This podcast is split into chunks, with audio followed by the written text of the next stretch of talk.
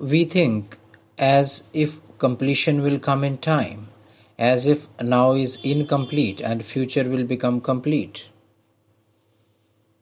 Mind is under the illusion as if uneasiness generated due to anger, fear, confusion, uncertainty can be removed from the mind, and one can remain relieved, pleased.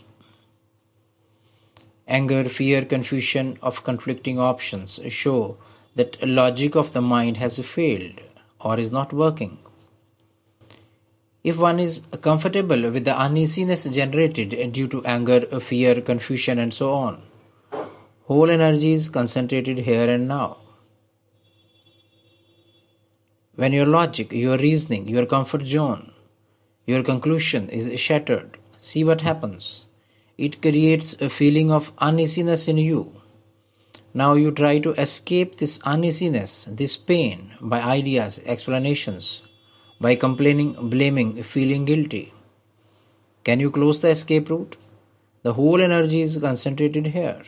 Any action is relaxed, conscious.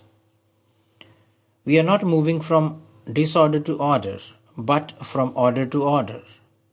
This clarity relieves the mind. Now any action is creation. Otherwise, we are fighting within and with the outside world, as if order will come one day and stabilize. All our actions become reactions. We see disorder outside, we can take action. Mind is enamored as if by dealing with outside disorder, order within will be established, one will be happy.